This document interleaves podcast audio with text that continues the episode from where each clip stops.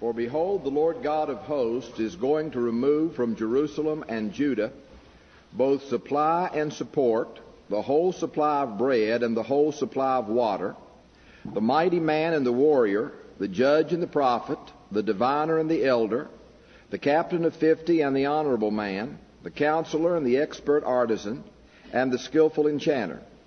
And I will make mere lads their princes, and capricious children will rule over them, and the people will be oppressed, each one by another, and each one by his neighbor. The youth will storm against the elder, and the inferior against the honorable.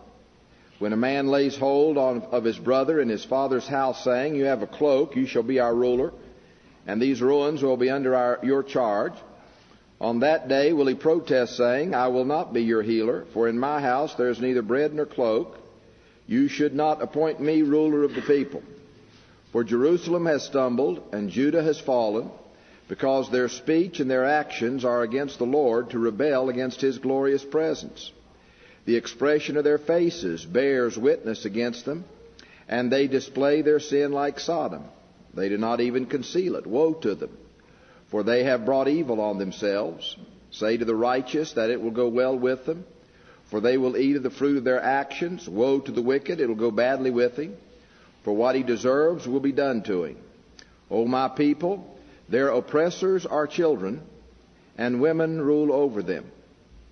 O my people, those who guide you lead you astray, and confuse the direction of your paths. The Lord arises to contend, and stands to judge the people. The Lord enters into judgment with the elders and princes of his people. It is you who have devoured the vineyard. The plunder of the poor is in your houses. What do you mean by crushing my people and grinding the faces of the poor, declares the Lord God of hosts. Now, this is a very important chapter to understand things that happen in history and to understand our age. And it simply confirms that the trumpet blast that John Knox gave in his lifetime was no idle warning. He said that one of the signs of God's judgment on a culture is when irresponsible men and when women move into place of civil authority. You need to notice in verse twelve, "O my people, their oppressors are children, and women rule over them." In the early parts of this chapter, it talks about God removing effective leadership and God replacing that leadership with unreliable leadership, uh, and men that cannot be trusted, and women. And in this, the centuries that we're talking about, you see a series of, Eng, of English and Scottish women who rose to the height of queen, who were obviously signs of God's judgment upon his, uh, upon his church. And one of those women who we began talking about the last Sunday evening we were together is Queen Elizabeth the First. Now, we've already talked a little bit about her. Let me re- uh, remind you, since it's been a couple of weeks, she reigned from fifteen fifty-eight to sixteen oh three, forty-five years. From fifteen fifty-eight to sixteen oh three. You remember some things we talked about. We showed uh, the, the turmoil that all of Europe was in as she came to the throne. We talked about uh, the wars, the religious wars that were sweeping Europe in just a couple generations. Then we also talked about the death of Bloody Mary and the rise of Elizabeth, her half-sister to power as the Queen of England. We spent a good deal of time talking about Charles the Fifth, the Emperor of the Holy Roman Empire, that is. Germany, and his killing of thirty thousand Protestants, and how uh, much Charles the Fifth's influence in Europe played upon things that were going on in England. Then we also talked about, uh, and remember also he was the King of Spain. We also talked about the Huguenots in France, those courageous French Calvinists that had war waged against them for so long by a Roman Catholic French government until tens of thousands of them were butchered in just a few days' time in connection with the Saint Bartholomew's Massacre. And that's why to this very day there are fewer Calvinists in France than probably any country in Europe. eight thousand Calvinists died in Paris alone on Saint Bartholomew's Day. We saw how that day changed the thinking about, a Protestant thinking about Roman Catholic Church. From that moment on, the Protestants identified Roman Catholicism with a with bloodthirsty assault upon Protestants. And they had good documentation. There was Charles the Fifth, Roman Catholic, who killed thirty thousand. There was the French government, who killed thirty thousand. There was the Spanish Inquisition, et cetera, et cetera. All right, now that brings us up to another subject that you need to know about, is what was going on in Europe during the reign of Elizabeth the First, and that is the Civil War in the Netherlands. Now, we're going to come back to the Netherlands a little later on and spend at least one whole Sunday night on an event that took place in the Netherlands called the Synod of Dort, and its impact upon us here so many centuries later. But tonight, I just want you to know what was going on in the Netherlands. Ho- the Netherlands now were Holland and Belgium and northern uh, Germany during the beginning of Elizabeth's reign. The northern, the gospel had gotten into, into the Netherlands and had uh, converted a large segment of the northern provinces of the Netherlands. The southern province, provinces stayed under the power of Roman Catholicism, and the northern provinces became under the power of the Reformed faith, despite savage penalties for doing so. Philip the Second, who was the husband of Bloody Mary, and a Spaniard, Roman Catholic, uh, as his father, wanted to uh, re- believe that national unity could only be maintained if there was a unity of the peoples in faith in the Roman Catholic Church. So therefore, when these northern provinces left the Roman Catholic family and started an independent republic for all practical purposes, Philip the Second, who was the king over the Netherlands at the time, Spain had a claim over the Netherlands, Philip the Second saw their actions as heretical, treasonable, and totally irrational. And so he put in place a council that had the responsibility over these in the Netherlands to brutally suppress Protestantism and to reorganize the Dutch Reformed Church along Roman Catholic and Spanish lines. If you know anything about the Dutch people in the past, and if you know anything about Reformed people in the past, you know that this attempt by the Spaniard, Philip the Second, to impose a foreign and Roman Catholic council on these people and to reinstitute the Roman Catholic Church could only lead to one thing: bloody civil war. So civil war was going on in the Netherlands. But now in the larger struggle, in the big picture, in about fifteen seventy, the greatest struggle in the world was not between the Protestants and the Catholics. It was not between the Anglicans and the Puritans. The greatest conflict of the day was between what? Christianity and Islam. That was of dangerous proportions, that it just overshadowed all the other conflicts in Europe. There was a real war going on between the European West, or we might say the Christian West, if we use that word loosely, the European West and the Muslim Turks.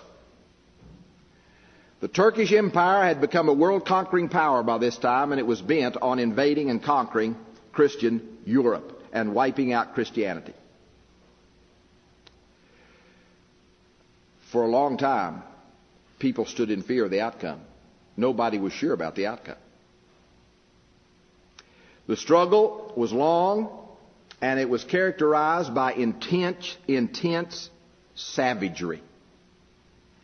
And it went on for generations. And the outcome as to whether Europe was going to be Christian or Muslim was in doubt by generations of Europeans. The West, as always, was weakened by internal conflicts and religious wars. Francis the First of France, who was a Roman Catholic, nevertheless didn't get along with Charles the Fifth of Germany, who was a Roman Catholic. and they were always at each other's throats in an attempt to get more power and get more wealth. And so Francis the First of France made an alliance with the Islamic Turkish sultans against the rest of Europe, of Christian Europe. And that policy of an alliance between France and the Muslims continued under several kings of France, and nothing can more plainly indicate the depths of moral squalor produced by the Renaissance than for a professedly Christian king to enter into an alliance with Islamic Muslim sultans who were involved in a brutal destruction of Christianity itself. And Francis the First's one goal was to be in a stronger power than Charles the Fifth, so as to have more power and more wealth. By the way, what's Francis the First famous for? That good for nothing. He had a book dedicated to him, Institutes of the Christian Religion by Calvin. By fifteen seventy-one, the Muslim Turks controlled everything from Hungary. Now get this picture in your mind. You've got to have past geography to get this picture in your mind. That these Muslim Turks controlled everything from Hungary to the Ukraine, to Egypt, to Persia, to Gibraltar. Constantinople, which was a Muslim and Turkish city, was more populous at the time than ten of the largest cities in Spain combined. And these Muslim Turks harassed Christian shipping all through the Mediterranean. And, and these Muslims continually clawed at the coasts of Italy and Spain from their bases in North Africa. Europe was under a real threat. Venice, uh, uh, uh, but, uh, southern Europe was weakened tremendously by these Muslims. And then came Cyprus in fifteen seventy-one. And Cyprus fell to the Muslims.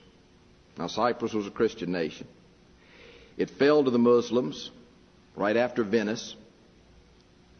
And there was a sea battle that took place that was one of the greatest turning points in all of history. If this battle had turned out another way, you would have been a Muslim. Now, I wonder if you were taught about this battle. I'll give you a hint. It happened October the seventh, fifteen seventy-one. Happened in the eastern Mediterranean Sea. Happened in a bay in Cyprus. The bay is called Lepanto, one of the most important battles and turning points in all of history. And it finally shut the door to the onslaught of the Turkish Muslims into Europe. I want to read to you the story of Lepanto. That's L E P A N T O. And uh, the Bay of Lepanto in Cyprus.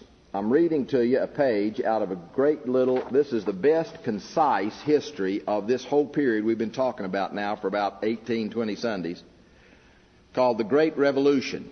And it's by Otto Scott, and it's the, the bulk of this, and it's a history of this era, and it is really good.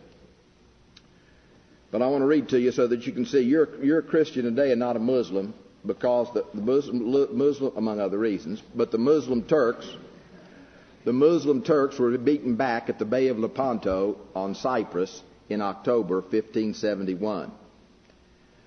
The Great Republic of Venice now had... was almost fallen to the Turks, terribly weakened. Cyprus fell. The papacy, which was very powerful politically and socially and economically at those times, was uh, had on its throne a pope by the name of Pius the Fifth. When he heard about the fall of Cyprus to the Muslims, and, and Cyprus now was full of Christians, Pius was enraged. Pius was not an ordinary pope. He was not one that took great delight in vestments and expensive clothes. He spurned rich vestments and lived a severe and austere life.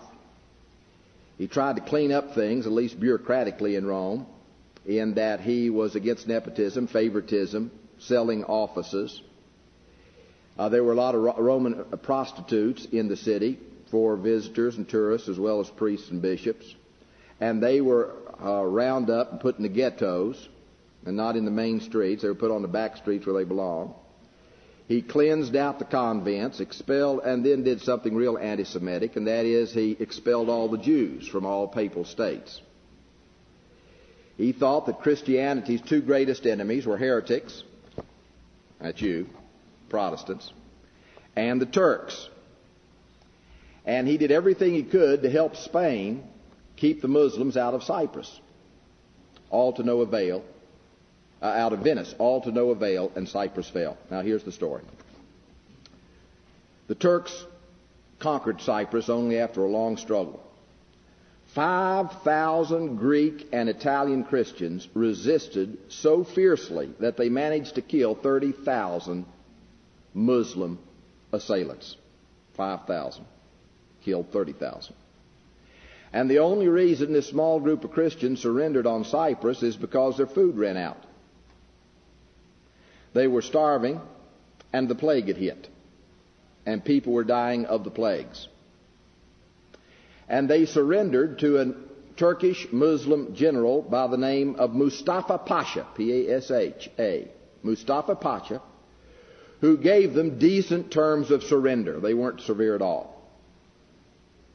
The Christians came out of their hiding places. Ships were available for their departure so they could leave Cyprus and go back to Europe.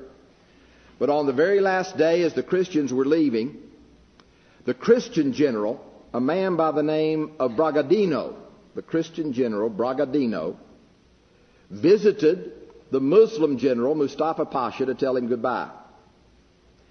And the Turkish general just casually asked what guarantees Bragadino could give him that his ships would be returned to him that he was allowing these Christians to go back to Europe on.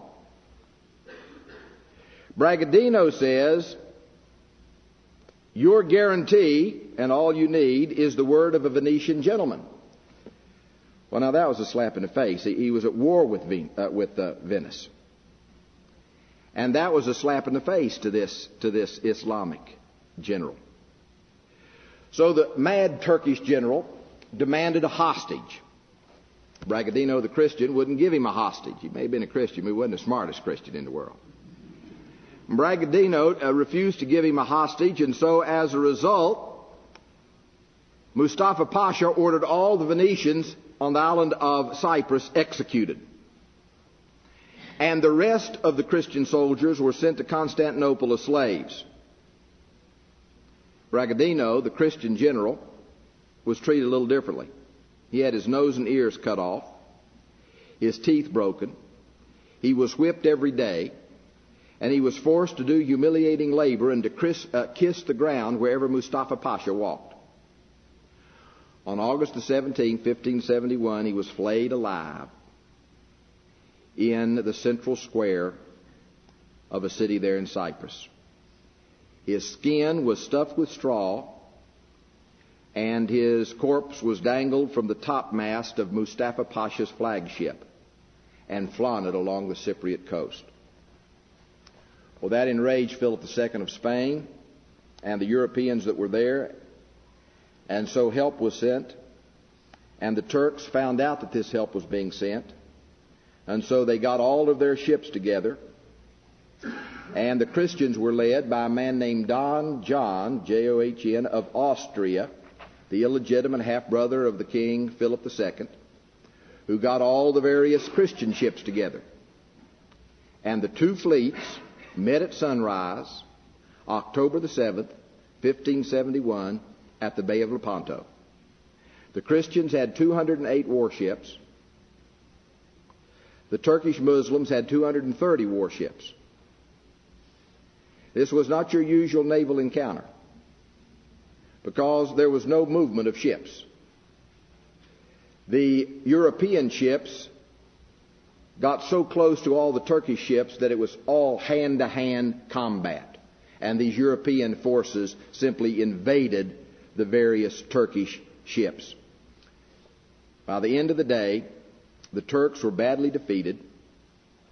They had thirty thousand dead and wounded, fifteen thousand taken prisoners. The Christians lost ten ships, eight thousand men killed, twenty-one thousand wounded. This is no little skirmish. And the sea all around the bay was bright red with blood. Cervantes, you know Cervantes, what did he write? Don Quixote. Cervantes lost a left hand in that war. And he said it was the greatest and most frightful event of all time. Lepanto was a turning point in history. It ended Europe's fear of the Turkish Muslims. They were scared to death of these Turkish Muslims. They saw they could be defeated. And now that fear ended, and with that fear there was a new resolve. And as one historian said, the Christian victory halted progress toward a future which promised to be very bleak indeed. That stopped the Turkish threat to Europe.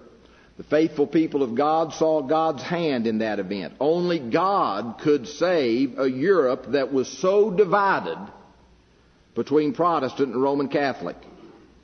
Only God's grace could save a Europe that was so confused and so weakened against such a rich and powerful and well-armed foe. And so one of the things that you need to praise God for in your life is the Bay of Lepanto in Cyprus, winning Cyprus back from the Muslim Turks in fifteen seventy-one. Now, let's talk about Elizabeth herself.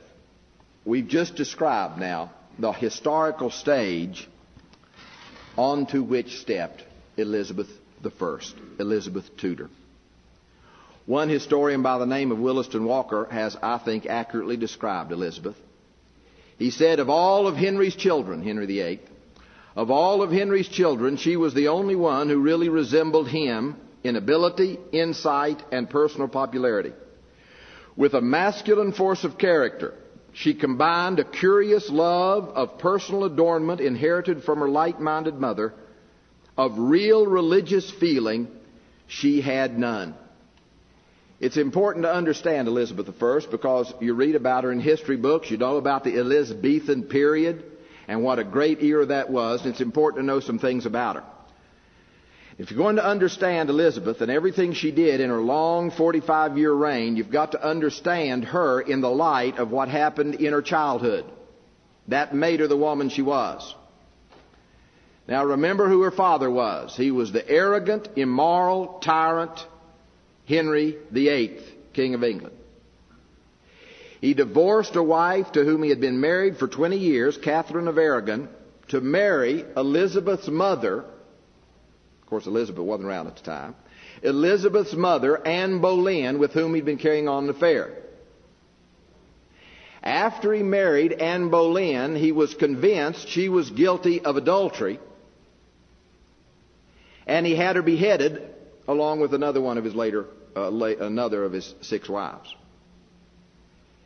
After Henry the Eighth's death and his son Henry the Sixth's death, when Mary Tudor, who was the daughter of Henry the Eighth and the half-sister of Elizabeth the First, came to the throne of England, Bloody Mary. Henry's marriage to Anne Boleyn was declared to be unlawful. Because remember who Mary was. Mary was the daughter of that Roman Catholic Catherine Aragon with who, to whom Henry had been married for twenty years and whom he divorced to marry Anne Boleyn. Well, when he wanted to become king of, uh, head of the Church of England and marry Anne Boleyn, they declared his marriage, to, his marriage to Catherine Aragon as invalid, and therefore all of her children illegitimate, that is. Mary. Well, now that Mary's on the throne, she has Parliament declare Henry's marriage to Anne Boleyn illegitimate, restores her mother's marriage to legitimacy, and now that makes Bloody Mary legitimate and Elizabeth illegitimate. Mary had no sooner got to the throne than she had Elizabeth arrested and almost had her tried for treason because she thought she was involved in a rebellion against the crown. Elizabeth, as a young girl, watched Mary's, Bloody Mary's decline in popularity and influence. And when you put all that together, everything you see Queen Elizabeth do, understand that she did it motivated by two factors. Now, you're going to laugh when I say this, but it's true. Queen Elizabeth had an all two life-consuming motives that determined everything she did. She was determined not to lose her head and not to lose her crown. She'd seen her mother executed. She knew the conspiracies that swirled around her for her crown. She later would have to have Mary Stuart executed, her own cousin, the Queen of Scotland. And she was determined, whatever the cost, whatever compromise, however pragmatic she had to be, she wasn't going to lose her head to any chopping block. And she was not going to have anybody take her crown away from her. Now, if you remember those two things about Elizabeth the First, you'll understand a great deal about the woman and about her times. She was a very talented lady in many ways. She was very highly and well educated. She was fluent in Latin and French and Italian. She also could read with familiarity from the Greek New Testament and the various other Greek classics. If you were to show up in her court in a time machine, you would see luxury, opiates, entertainment, art, music, drama, poetry. But if you went behind the scenes to her cabinet meeting, uh, meetings, you would see men dominated by her tyrannical, arbitrary will and strident manner. She was a true tyrant. By the way, when she came to the throne, that was the fourth time the English people were ordered by a monarch to change their religious belief in twenty-five years, twenty-eight years. The fourth time in twenty-eight years the English people were ordered by a head of state to change their religious convictions. Says a lot about Anglo-Saxons and the like, doesn't it? Here's some of the first things that she did. By the way, Otto Scott describes her as a woman who combines the methods of Machiavelli with a deep femininity. Two of her first, two of her first actions were these. Number one, as you would expect, she immediately removed every law that questioned her legitimacy. Now, Catherine's illegitimate again. That marriage is illegitimate again. Her mother's okay. She's legitimate. The second thing she did, two acts you need to identify with Elizabeth. One called an act of supremacy, and the other called an act of uniformity. The act of supremacy that she passed was a restoring to the English crown supreme headship over the church and the state, and abolishing any foreign influence upon either the Church of England or the State of England, that is, abolishing all papal influence. She reinstated to herself what her daddy, Henry the Eighth, had made up, that she would be, quote, the supreme head on earth under Christ of the Church of England. To this very day, the head of the Church of England is Queen Elizabeth the Second. The monarchs of England are the heads of the Church of England. And Elizabeth was determined to take that title to, to its full extent. And she exercised the authority of that title, Supreme Head and Governor of the Church, without scruple. She believed she was the head of the Church, and she was going to show it. She also had passed an act of uniformity. This act of uniformity recognized her right and her authority to add any further rites or ceremonies to the church that she judged suitable to the glory of God and the honor of religion. I mean, if you're the head of the church, you get to do that. So if she ever thought there was any new rites or ceremonies or parts of liturgies that the church needed for the honor of God, she gave herself the authority to make everybody worship that way. She had a lot of good qualities, but she was every inch a Tudor. And she was determined that she would not yield one jot of her prerogatives as queen over the church and over the state. She was a real despot, and she was determined by sheer force. I want everybody on the back row to listen to me while I'm preaching. She was determined by sheer force to stamp out, now this was typical of the Tudors, to use the power of the crown to stamp out the convictions and earnestly held beliefs of anybody that disagreed with her. I mean, you can't do it. You just stir up beliefs like that when you use the sword in that manner, and that's what she did. Her oppression of Puritanism caused, caused Puritanism to even to blossom. We need to know something about the legacy, by the way, that Bloody Mary left her sister Elizabeth. Bloody Mary left England in a bloody mess when Elizabeth came to the throne of England. There was massive inflation, uh, inflation, currency debasement, crippled commerce, huge government loans at ruinous interest rates burdened the English throne. There were tens of thousands of paupers and beggars that roamed the nation. Bloody Mary had literally allowed the navy to rot and the army to be uh, ill-fed and ill-paid. French troops had landed in Scotland to help Mary Guise, who was ruling Scotland at the time, and so a threat of invasion loomed England. Things weren't well when Elizabeth came to the throne. Now, what kind of religion did she have? We know that Henry the Eighth started out a Roman Catholic, wanted to marry Anne Boleyn, so changed religions and became an Episcopalian. We know after his death, his son Henry the Sixth became a staunch Calvinist. We know after his death, Bloody Mary became a staunch Roman Catholic Queen of England. And now we have Elizabeth back on the throne. The Roman Catholic world believed that Mary Stuart, the young Mary Stuart, the Queen of Scotland, was the real, legitimate uh, heir of the throne of England, because the Roman Catholic world thought Elizabeth was illegitimate. You remember? Because they liked Mary, whose mother was Roman Catholic and all that. And also because Mary Stuart of Scotland was the granddaughter of Henry the Seventh. Who was the daddy of Henry the Eighth.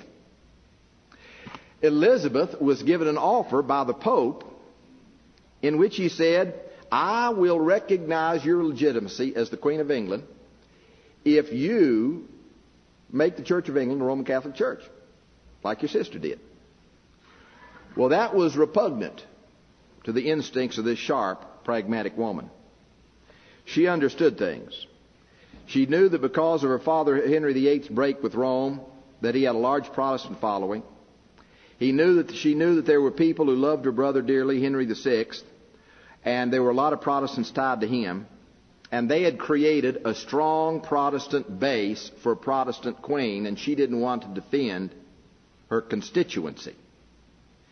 She also knew that she didn't have to worry about the Roman Catholics in England because they were not that powerful a force, she thought, and they would not push for civil war if she turned down the Pope. So she turned down the Pope's offer. But she was still shrewd because the whole Roman Catholic world was against this woman. And so the way she kept all these Roman Catholic armies off of her shores was that for a time she pretended to honestly consider various European Catholic royalties' offers of marriage. She kept these guys guessing. And they would come and they would court her, and she would feign interest in them, flirt and all that, and in so doing very shrewdly kept the papal armies off her back. But Elizabeth was no Protestant. Put that in your pipe and smoke it. Elizabeth, Elizabeth was no Protestant. She regarded politics as the wearing of an ecclesiastical mask. In other words, if you're going to be involved in church things, it's just a mask to, con- uh, to conceal your political goals. Listen to what, what Otto Scott quotes her as saying. The Queen feels no great interest in any faith or sect, but that she has no other thought than to keep herself on the throne in whatever ways she can, and by means of that religion which may best serve her purpose. She hated Roman Catholic. Uh, she hated Calvinism, excuse me. She hated Calvinism for reasons we're going to see later. If she was anything, she was a Roman Catholic at heart. And if it had been possible, I believe she would have returned to the Roman Catholic Church. But politically, it was not feasible. By the way, she kept a crucifix, a little altar with candles, a Roman Catholic altar, in her bedroom throughout her career. Some of her major problems, and this is a great story, some of her major problems with, were with her cousin, Mary Stuart, Queen of Scots. Now, we've already talked about Mary Stuart. That was one of John Knox's favorites. And uh, Mary Stuart, who was the mother of a king of England, James the First, Mary Stuart was a six-foot daughter of a woman named Mary Guise, who was connected with the great French Catholic families that persecuted the French Calvinists. And Mary Guise ruled Scotland while Mary Stuart was a young woman. And she was raised a Roman Catholic. When Mary Stuart was sixteen years of age, she married the young Prince of France, who would later become King Francis the Second of France. And Mary Stuart, the King of Scotland, was his wife. She was the heir of the English throne through her grandmother, Margaret Tudor, the sister of Henry the Eighth. The one thing Mary Stuart resisted with all her might throughout her whole life was the reformation of the church in Scotland and Parliament led by John Knox. John Knox's goal was to make Scotland the most reformed church and state upon the face of this earth. And she was determined that it would be the most devout Roman Catholic church and nation on the face of this earth. She was also determined that she would someday be Queen of England. And she was supported in that desire by France, Spain, and the Vatican. So she was a real threat to the crown of Elizabeth. Now you see why I tell you, Elizabeth was determined to keep her head and her crown. And Mary was the big threat because she knew that Mary had a legal claim to the crown after her, and that she was backed by the mightiest forces in Europe, France, Spain, and the Vatican. After Mary Stuart's first husband, King Francis the Second, died, she realized she couldn't marry another Roman Catholic, as much as she would want to, devout Roman Catholic that she was, because if she did, the Scotch Calvinists, under the influence of John Knox, would have joined with England to kick her out of office. And so, to strengthen her own position, she married somebody that Queen Elizabeth recommended to her. Queen Elizabeth sent to Mary a man by the name of Henry Stuart, known in history books as Lord Darnley, D A R N L E Y. Henry Stuart was his name, Lord Darnley. Elizabeth sent her, because she thought she controlled Darnley, she sent him to be the suitor of Mary Stuart. He also was in line for the throne of England after Mary Stuart. Elizabeth had the first claim. Mary Stuart had the second claim. Lord Darnley, Henry Stuart, had the third claim to the throne of Europe. Elizabeth was determined to keep her crown. Lord Darnley, Henry Stuart, married Mary, and he became Henry, King Henry of Scotland. Most people, if you read about, if you hear, talk about King Henry of Scotland, they don't even know who you're talking about, because he's known in the history books as Lord Darnley. Darnley and his family were sympathetic with Roman Catholic goals and not with the Protestantism of England. The reason Mary Stuart wanted to marry Darnley, this powerful man sent to her by Elizabeth with Roman Catholic sympathies, was because she hoped to unite England and Scotland back into the Roman Catholic Church. And when Queen Elizabeth realized how Mary was turning her own schemes upside down, Elizabeth sent Darnley up there to protect herself. Now she realizes Mary, who was quite a woman, was turning the whole thing around in an attempt to take Elizabeth's throne for herself and unite Scotland and England back into Roman Catholicism. When she realized that, it infuriated her, and it even alienated one of the most important men in Scotland, the chief advisor of Mary Stuart, a godly great and great man by the name of James Stewart. Not the movie star Jimmy. Not the perverted king of England. Spells his name, last name different, but James Stewart. He's known in history as the Earl of Moray. The Earl of Moray. James Stewart was John Calvin's right-hand man. He was the man that underwrote a lot of things that John, John Calvin, did I say John Calvin? He underwrote a lot of things John Knox did, and was a great defender and supporter of John Knox. And when he realized what Mary Stuart, that she wasn't the helpless victim that all these great reformed nobles thought she was, but that she was a shrewd and powerful woman herself. Then her marriage to Darnley alienated him because he had wanted nothing to do with taking Scotland back under the realm of the Pope. And so when Mary Stuart, the Queen of Scots, married Lord Darnley, Henry, Henry Stuart, a man of Roman Catholic sympathies from England, the Calvinists in Scotland saw that as a declaration of war on the Calvinist agenda. This woman is really serious about stamping out the Reformed faith in Scotland. And so James Stewart and these other Calvinist nobles finally woke up.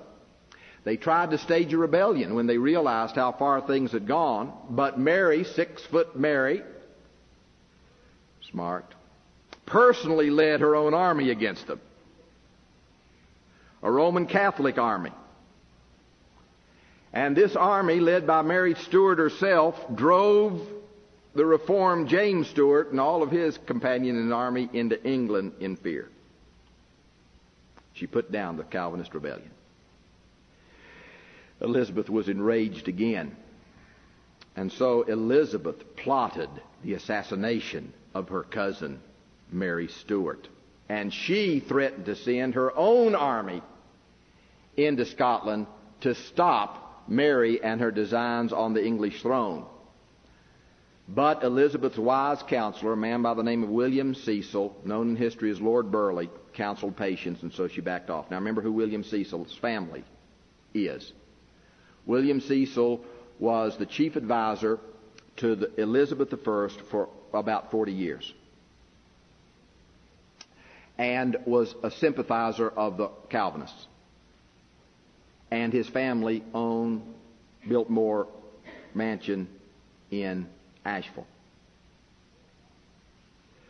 Lord Darnley, King Henry of Scotland, Mary Stuart's husband, was worthless. He was immoral, arrogant, jealous, dissolute, with syphilis, as you can imagine. In blind jealousy, he accused Mary, Queen of Scots, his own wife, of adultery with her private Italian secretary, David Rizzio, R I Z Z I O.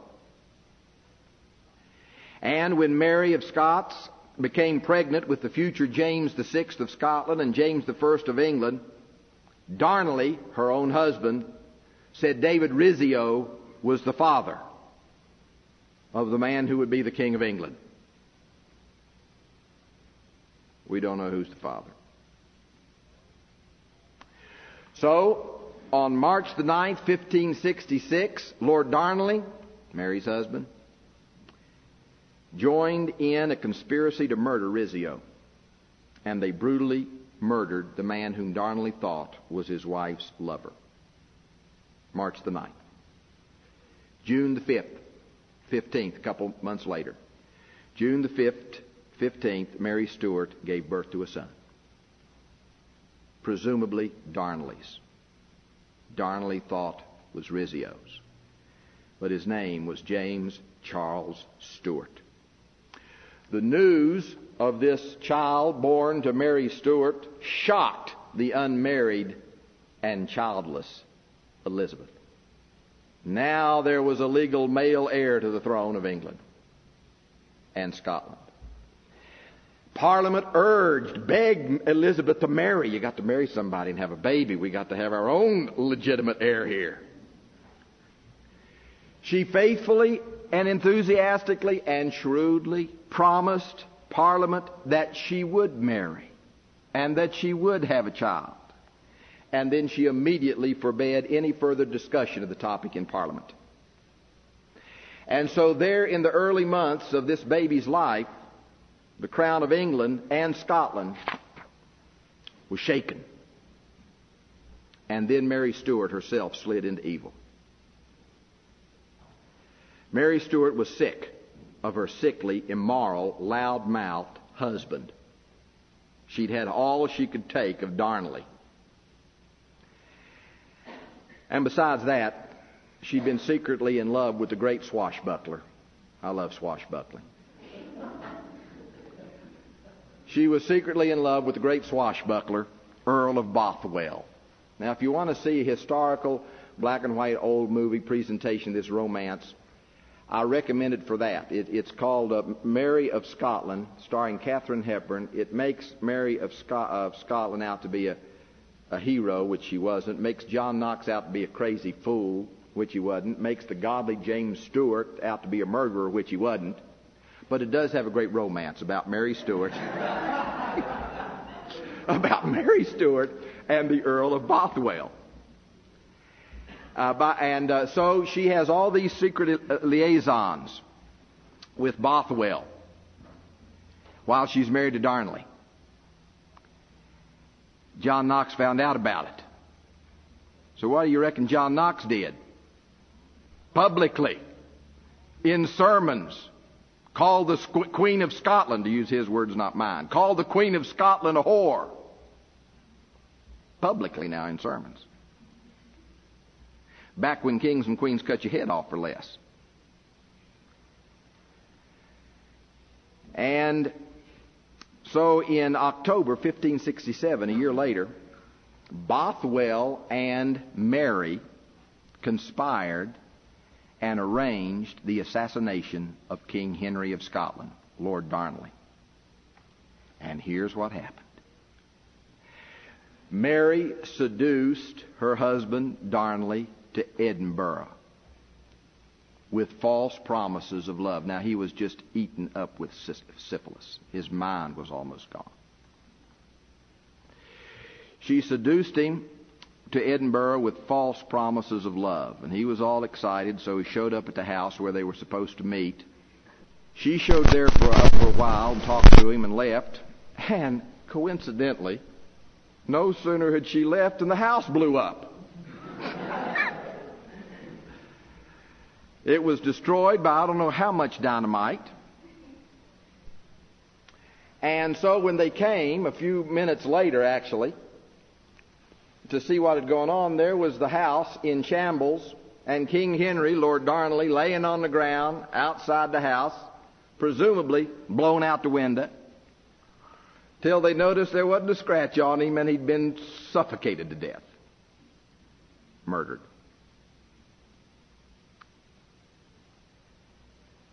They realized, the Queen at that point tried to blame, guess who, for the murder of the King of Scotland? James Stewart, the great Calvinist noble, her own half-brother, by the way. James, but, the, but it couldn't stick. All the evidence pointed toward Mary Stuart and Bothwell. So a mock trial took place. Said, I'm going to show you, the Queen said in effect, I'm going to show you I'm innocent. We're going to have a public trial on television. So they have a public trial. The judges and attorneys and juries, et cetera, carefully chosen. And wouldn't you know it, Bothwell and the Queen were both acquitted and found innocent. And to make up for the great damage to their reputation, the Scottish Parliament then gave Bothwell a castle and various other lands and privileges and possessions. He soon divorced his wife and married Mary Stuart. This news disgusted the Catholics and the Protestants. It disgusted the Catholics because Darnley wasn't a Scotch Catholic, uh, because Bothwell wasn't a Catholic. It disgusted the Protestants because they knew that Bothwell and Mary were both murderers. And so what do you think John Knox did? He preached a powerful sermon saying that the marriage of Bothwell and Mary was abominable in the sight of God. Well, that's all Bothwell could take now, because now he was uh, married to the Queen, and so Knox was hauled in to the Queen's council. I want you to get impressed with John Knox. John Knox is hauled in, and he confronts the fierce Bothwell. I mean, Bothwell is a real fighter and a real swordsman. And John Knox faces Bothwell, whom he just charged publicly with adultery, complicity in murder, and rape.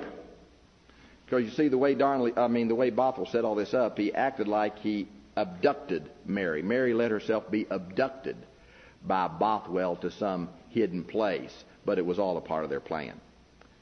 So Knox has just accused him of murder, adultery, and rape to his face, right there in that room.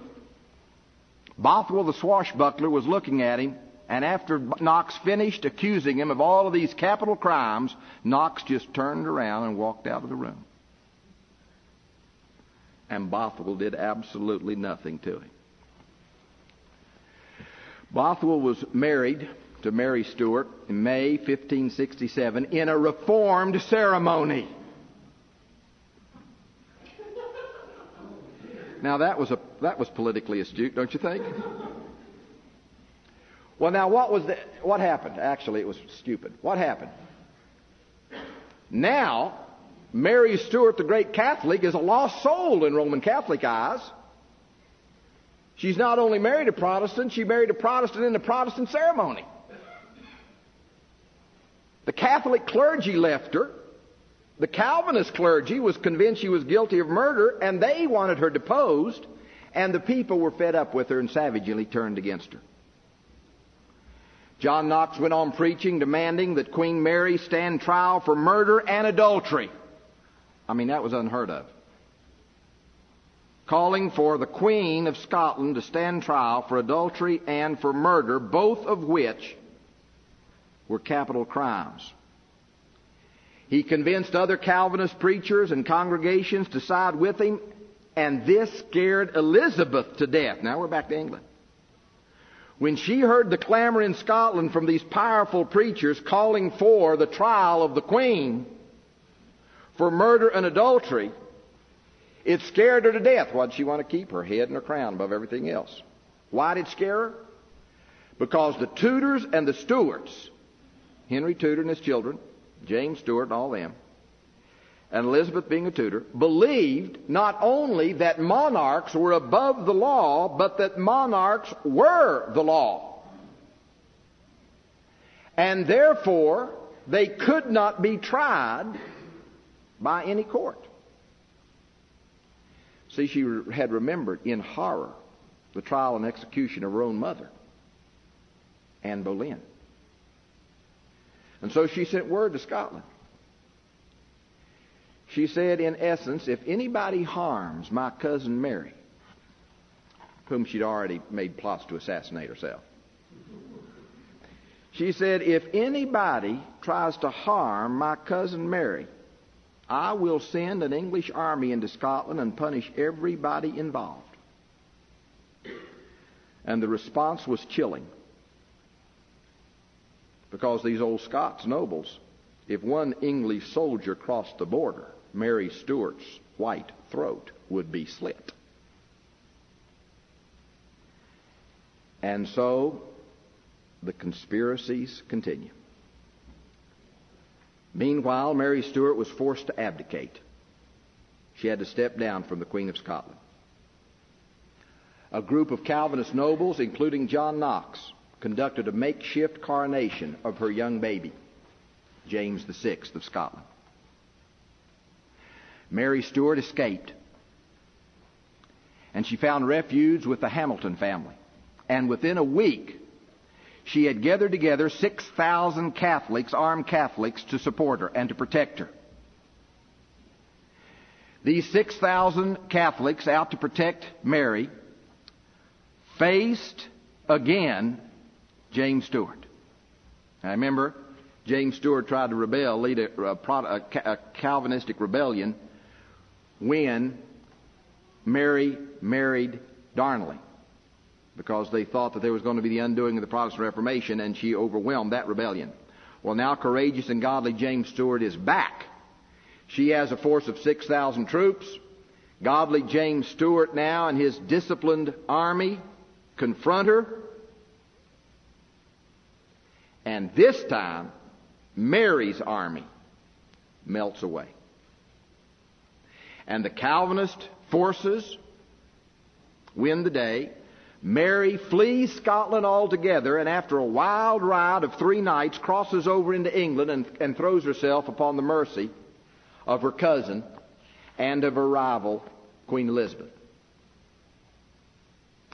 Now, when Mary left Scotland, Calvinism began to increase again. It began to prosper with her threats out of the way.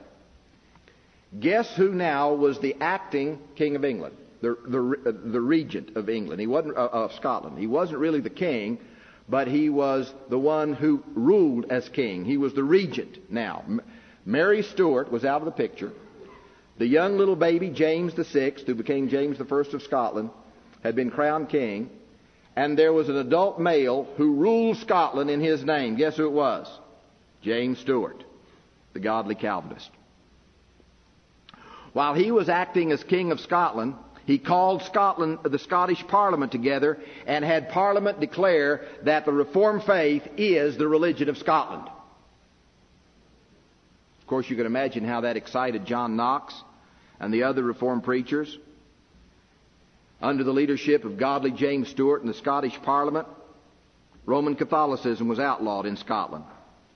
Roman Catholics were barred from holding office. Now, remember, this wasn't some kind of sectarian, bigoted action. These were the people who were responsible for killing, driving into exile, putting into prison unjustly the people committed to the Reformed faith.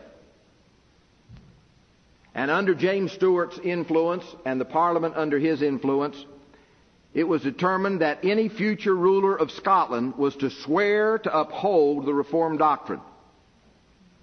By the way, do you know to this day, how many of you saw the coronation of Elizabeth the second? I remember seeing it. To this day, it made such an impact on me. And I, I didn't, I wasn't a Calvinist back then. But I can remember when the moderator of the General Assembly of the Church of Scotland came to Elizabeth the second and had her vow publicly before God and man in this coronation service. Do you promise to uphold and defend the Reformed faith of the Church of Scotland? She said, I do. So you see the impact of James Stewart, Earl of Moray. All the monies and priority, uh, properties of the Roman Catholic Church now were put in the hands of the Reformed churches. The Scottish Parliament had, to use an old phrase, crossed the Rubicon. It was too late to turn back now. The Scottish Parliament now, not just John Knox, but the Scottish Parliament under James Stewart's leadership charged Queen Mary Stuart and Earl of Bothwell with conspiracy to murder the King of Scotland. All of this was following the teaching of John Knox that, was, that had emphasized that the people have a right to put a ruling prince on trial if he's guilty of treason. Well, now Mary was in, and we're going to finish there because I want to get through with Mary. Mary was now in England. She fled Scotland. Now the Reformed faith was the religion of the land. James Stewart was in control of Scotland. Calvinism was prospering. Mary was in England in a castle. And she was filling all her days with plots against Elizabeth. She's in England. Maybe she's close to the crown. So she would conspire with everybody. She would conspire with Scottish nobles, Roman Catholic, English nobles, the Pope, France, Spain, all kinds of people to try to figure out some way, since she was in England, that she could take, overturn Elizabeth and take the throne for herself. She started plot after plot. She instigated a plot with the Roman Catholic Hamilton family to murder the great James Stewart. So in fifteen seventy, when he was thirty-five years old, he was assassinated. And when James Stewart was assassinated, Scotland was plunged into civil war. James Stewart's death left Knox vulnerable. No supporter. No powerful protector. And so the preacher, the old preacher, John Knox, was harassed on all sides, I believe, as a result of the news of James Stewart's death, fifteen seventy, Knox suffered a stroke from which he never fully recovered. But keep in mind what John Knox did and what he accomplished in his lifetime. And see if you know anybody else that did all this. Knox had humbled a reigning monarch. He brought down an idolatrous queen. He toppled a government that was not committed to the Reformed faith. He ousted the ruling hierarchy of the church in the state of Scotland. He converted through his preaching and his followers a whole nation, and he could regard toward the close of his life a landscape transformed by his efforts. Scotland's never been the same because of John Knox. Mary continued her plotting. She knew that one assassination could bring down the whole English government and put her on the throne of England. And with her in England and these plots swirling around, that always had the prospect of a threatened civil war, because Mary made no secret of her intention. I want the English throne. France is willing to help me. Spain's willing to help me. The Vatican's willing to help me. I'm going to become Queen of England, and I am going to restore Roman Catholicism to this Protestant nation. The Pope assisted her, because during all these plots and schemes, the Pope sent out a papal bull excommunicating Queen Elizabeth from the Roman Catholic Church, and telling all Roman Catholic citizens of England, because she's excommunicated, you no longer have to obey anything that she tells you, that is trying to foment revolution and civil war. On one occasion, some powerful nobles from northern England led a Catholic uprising against Elizabeth, and in Mary's behalf, with an army of thousands of Englishmen and Scotsmen. And the purpose of this army of thousands was to rescue Mary and to go to London and crown her the Queen of England and Scotland. Mary Stuart was immediately transferred to tighter security and custody. The powerful nobles from northern England wavered and waffled, and their army soon scattered, and the Catholic attempt To, to rescue Mary and to overturn uh, Elizabeth fell to the ground. You could imagine what this did to Elizabeth. What's her goal in life? To keep her head in her crown. So what did she do when she found out about all this and Mary's conniving and these thousands of Roman Catholic soldiers? She ordered a lot of executions. And those that were executed, she required that their bodies be held up in public and to remain there until they fell to pieces and decomposed where they hung. Six hundred people were executed and left hanging on scaffolds all over England as proof of Elizabeth's fear and of her rage. Well, when one other plot was discovered by Elizabeth, by Mary Stuart, her dear friend William Cecil decided to move to end the threat of Mary forever. So for the first time, Queen Mary of Scotland was placed on trial before the English nobility for treason and attempted murder of the Queen of England. Elizabeth, who would have been glad to get rid of her dear cousin Mary, nevertheless knew what was going on. Here was a head of state being tried by people beneath her, and her life was threatened. And Elizabeth, who believed in the divine right of the monarchy, believed that the heads of state were above the law, were the law themselves. And so she tried to get Mary off the hook and stop the trial. Not because she loved Mary, she loved herself.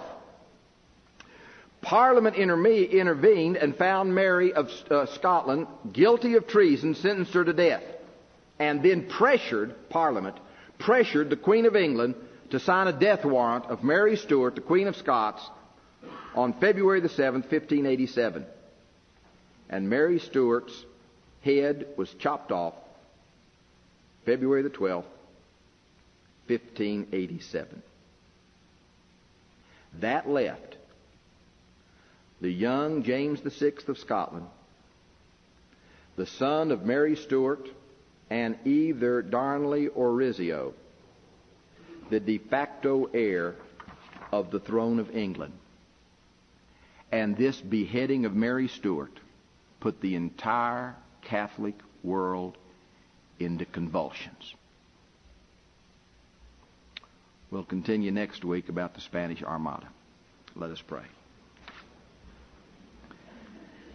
We thank you, Lord, for the way we see your hand in history. Help us to learn to look at history that way, as the outworking of your plan.